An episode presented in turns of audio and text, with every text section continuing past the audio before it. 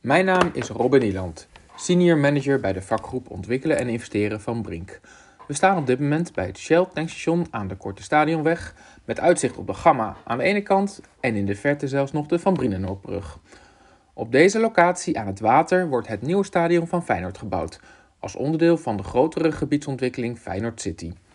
Ik ben in het najaar van 2016 bij dit project betrokken geraakt, omdat de gemeente Rotterdam ons de vraag heeft gesteld om een second opinion uit te voeren op de plannen van de initiatiefnemers achter Feyenoord City. Hiermee wilde de gemeente voldoende comfort krijgen over de gehanteerde uitgangspunten, voordat zij besloot haar medewerking te verlenen aan de plannen van Feyenoord City. De gebiedsontwikkeling Feyenoord City bestaat uit 3 fysieke onderdelen. Het gaat, zoals ik in de introductie al noemde, om de bouw van het nieuwe stadion van Feyenoord met een capaciteit van pak een beet 63.000 stoeltjes. Het gaat daarnaast om de herontwikkeling van de Kuip, een Rotterdams icoon en het huidige voetbalonderkomen van Feyenoord. Tot slot wordt ook het gebied tussen de Kuip en het nieuwe stadion van Feyenoord herontwikkeld tot een interessante mix van wonen, werken, retail en leisure. Het is een bijzonder project waarbij in een periode van 10 à 15 jaar 1,5 miljard euro wordt geïnvesteerd door verschillende partijen. Het is een publiek-private samenwerking tussen de gemeente, de club Feyenoord en diverse marktpartijen die een rol spelen bij de gebiedsontwikkeling. Maar waarom wordt dit project gerealiseerd? Er zijn in mijn beleving 2 belangrijke redenen voor dit project. 1 is de gedachtegang dat om als voetbalclub structureel mee te kunnen doen in de top, je daarvoor ook de financiële middelen moet hebben om te kunnen investeren in het team, de staf en de organisatie daaromheen. Een nieuw en groter voetbalstadion geeft Feyenoord naar verwachting die extra financiële steun in de rug. Een tweede reden ligt in de impuls die de gemeente het gebied Rotterdam-Zuid wilt geven met deze ontwikkeling. Binnen het programma Feyenoord City krijgt dat onder andere een plek door het sociaal-economische programma en de mobiliteitsaanpak. Zo wordt niet alleen het plangebied Feyenoord City opgeknapt, maar hebben ook de inwoners van de aangrenzende wijken baat bij deze ontwikkeling. Denk bijvoorbeeld aan meer mogelijkheden om te kunnen sporten, extra stageplaatsen of banen. Wij raken betrokken bij dit project in de loop van 2016. We waren in die jaren als Brink al betrokken bij diverse Rotterdamse projecten, zoals Hart van Zuid, Sportpaleis Ahoy en de Sportcampus. Tegelijkertijd adviseerden wij ook rondom andere stadiontrajecten, zoals de nieuwbouw van het stadion van ADO Den Haag, de haalbaarheid van een nieuw stadion voor FC Dordrecht en een onderzoek naar het masterplan voor een topsport- en innovatiepark bij de Goffert in Nijmegen. Vanuit deze specifieke achtergrond en ook onze ervaring in andere complexe en grootschalige gebiedsontwikkelingen, zoals de Waalsprong in Nijmegen, heeft de gemeente Rotterdam ons gevraagd om de business case van Feyenoord City te doorgronden en samen met de gemeente te komen tot een set met voorwaarden waaraan de initiatiefnemers moeten voldoen om van Feyenoord City een succes te maken. Het project kent een lange aanloop, al voordat wij in 2016 betrokken raakten. In 2008 geeft toenmalig burgemeester Opstelten steun aan een nieuw stadion met een bijbehorende gebiedsontwikkeling. Dit plan sneuvelt echter enkele jaren later vanwege de kredietcrisis, het gemiste bid voor het WK 2018 en de ondercuratele stelling van Feyenoord. Daarna wordt het plan Het Nieuwe Stadion gelanceerd. Dat plan kan echter niet rekenen op de garantstelling van 165 miljoen van de gemeente Rotterdam en sneuvelt in de gemeenteraad. In 2014 wordt een variant uitgewerkt waarbij de Kuip grondig wordt gerenoveerd. Echter, ook dit traject verloopt moeizaam en komt in 2015 tot een einde. Het plan voor de bouw van een nieuw stadion ligt natuurlijk gevoelig bij een gedeelte van de fans van Feyenoord. Dit vergt een uitgebreid informatie- en participatietraject, met een groot risico dat het niet lukt om alle kikkers in de kruiwagen te krijgen en daar ook te houden. Ik vergelijk het een beetje met de discussies rondom de koopkrachtplaatjes in tijden van verkiezingen. Elke partij pakt uit zo'n rapport van het CPB de punten die goed passen bij het verhaal van die partij. En dat merkte ik in het traject rondom Feyenoord City ook. Tegenstanders gebruikten onze second opinion om te wijzen op de risico's, terwijl voorstanders ons rapport gebruikten om juist de kansen en de mogelijkheden te benadrukken. Het is echter van belang om in een dergelijk complex project niet te kijken vanuit de schuttersputjes, maar juist vanuit een open en integrale blik met zicht op de kansen die een project biedt, maar daarbij ook de risico's in acht te nemen.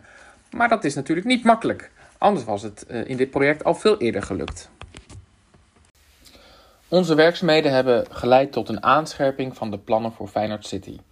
En op 11 mei 2017 heeft de Rotterdamse gemeenteraad positief besloten over de gemeentelijke betrokkenheid bij Feyenoord City. Dit is 3 dagen voor de kampioenswedstrijd tegen Heracles, waarin Dirk Kuyt met een hattrick Feyenoord naar het eerste kampioenschap in 18 jaar schiet. De gemeentelijke betrokkenheid gaat erom dat de gemeente 40 miljoen euro aan aandelen in het nieuwe stadion neemt, waarop zij dividend ontvangt, en voor 60 miljoen euro de grond koopt onder het stadion, die zij vervolgens in erfpacht uitgeeft aan Feyenoord. En daarnaast is er 35 miljoen euro beschikbaar gesteld voor infrastructurele investeringen om de bereikbaarheid in het gebied te verbeteren. Voordat de gemeente daadwerkelijk deze investeringen doet, moet Feyenoord bij het uitwerken van de plannen wel aan de gemeentelijke voorwaarden voldoen. Deze voorwaarden zijn vastgelegd in de zogenoemde position paper. Wij hebben naast het uitvoeren van de second opinion ook meegedacht over de wijze waarop sommige voorwaarden in deze position paper terecht zijn gekomen.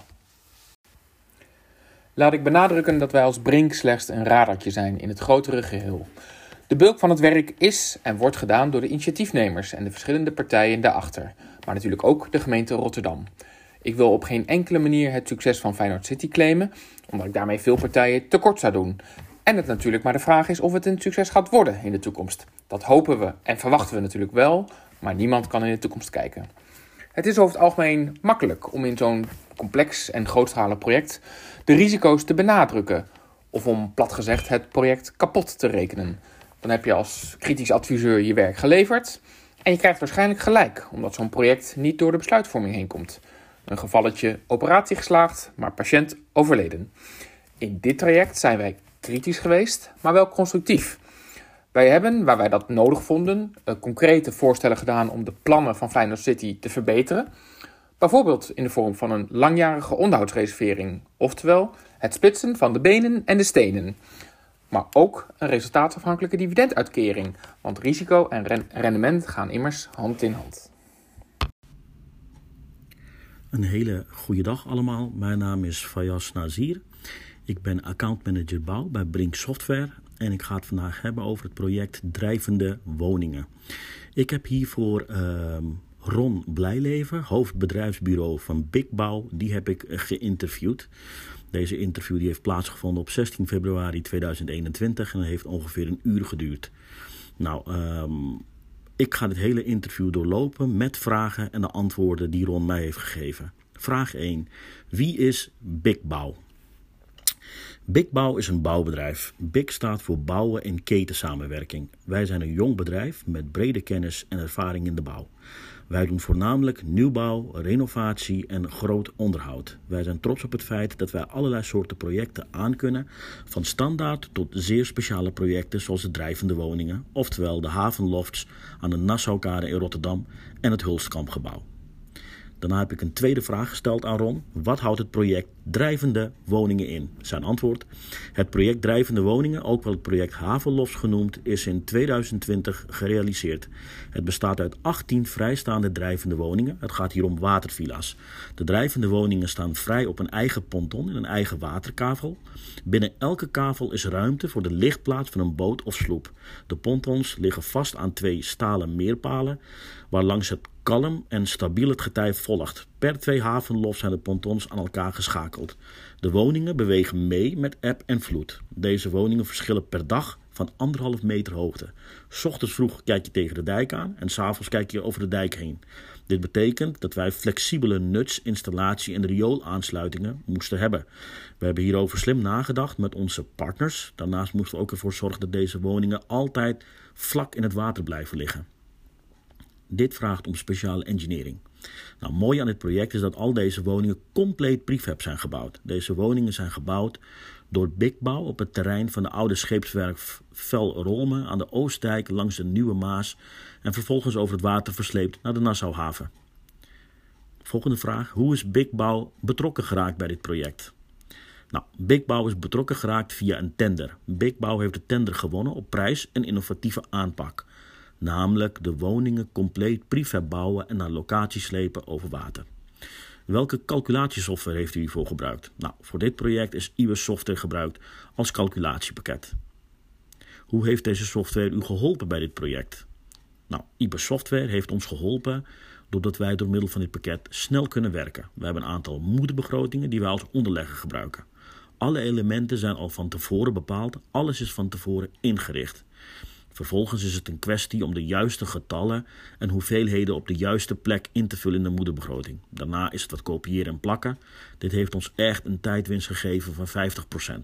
Door middel van dit pakket kunnen we ook een uniforme werkwijze aanhouden. Er is een eenzijdige manier van calculeren, zowel voor de calculatoren als voor degene die alle calculaties en begrotingen checkt en beoordeelt.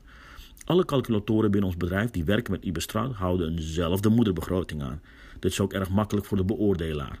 Alles is hetzelfde qua opmaak en dit is gewoon makkelijker te beoordelen dan dat je verschillende calculatoren hebt met allemaal verschillende Excel-sheets. Dat gaat gewoon stukken moeilijker. Er zit gewoon uniformiteit in onze werkproces.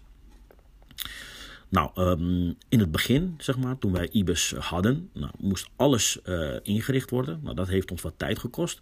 Maar als alles erin staat, dan werkt het gewoon goed voor de rest van je leven. Inrichten van IBES Strat, software technisch gezien, is geen probleem. De software heb je binnen 4 uur ingericht. Maar het gaat meer om het vullen van het pakket, verwerken van de informatie, moederbegrotingen, voorbladen, bouwnormen, eenheden en prijzen. Als dat er eenmaal in staat, dan heb je daar gewoon heel veel profijt van. Volgende vraag. Wat maakt de software cruciaal in het succes van deze opgave? Nou, de software heeft ervoor gezorgd, wat ik eerder al zei, dat we sneller kunnen werken. En door middel met uitwisseling met ons ERP-systeem, AFAS, onze kosten kunnen bewaken. Zoals bij de vorige vraag ook al nogmaals weergegeven, hebben we gestandaardiseerd gewerkt met moederbegrotingen, bibliotheken en meetstaatmodules. We hebben een heleboel standaard meetstaten voor bijvoorbeeld funderingsbalken en dergelijke. Deze koppelen wij rechtstreeks aan onze begrotingen. Volgende vraag. Wat maakt u trots als bouwbedrijf? Wij zijn trots op ons bedrijf dat wij na standaard werken ook mooie uitdagende projecten mogen doen. Kijk maar naar deze drijvende woningen. Volgende vraag. Waarom maakt dit project u trots? Wij zijn trots op dit project eigenlijk om een aantal redenen. Ten eerste, het is een heel bijzonder, speciaal en uitdagend project. Dit komt niet elke dag voor. Ten tweede, we hebben dit project via een tender gewonnen. Dit maakt ons natuurlijk ook trots. Ten derde, alles wat bij dit project erbij is komen kijken. Nou, zo is het hele project bijvoorbeeld prefab gemaakt, op een boot gezet en naar de plaats van bestemming gevaren. De grote boot kon niet op de juiste plek komen. We zaten daar met een ophaalbrug. Ongeveer 300 meter voor de exacte locatie zijn de woningen te water gelaten en vervolgens met 2 sleepboten naar de juiste plek gevaren. Deze boten moesten door een sluis heen. Dat ging net goed, omdat er weinig ruimte was tussen de woning en de sluisdeuren. Er moest wat gemanoeuvreerd worden. Nou, dit is gelukkig goed gegaan. Kortom, er is niks standaards aan dit project en daar zijn we gewoon super trots op. Nou, dit is het interview die ik met Ron Blijleven heb gehad van Big Bouw. En het geeft een aardig beeld van wat het project, wat er allemaal heeft afgespeeld bij het project.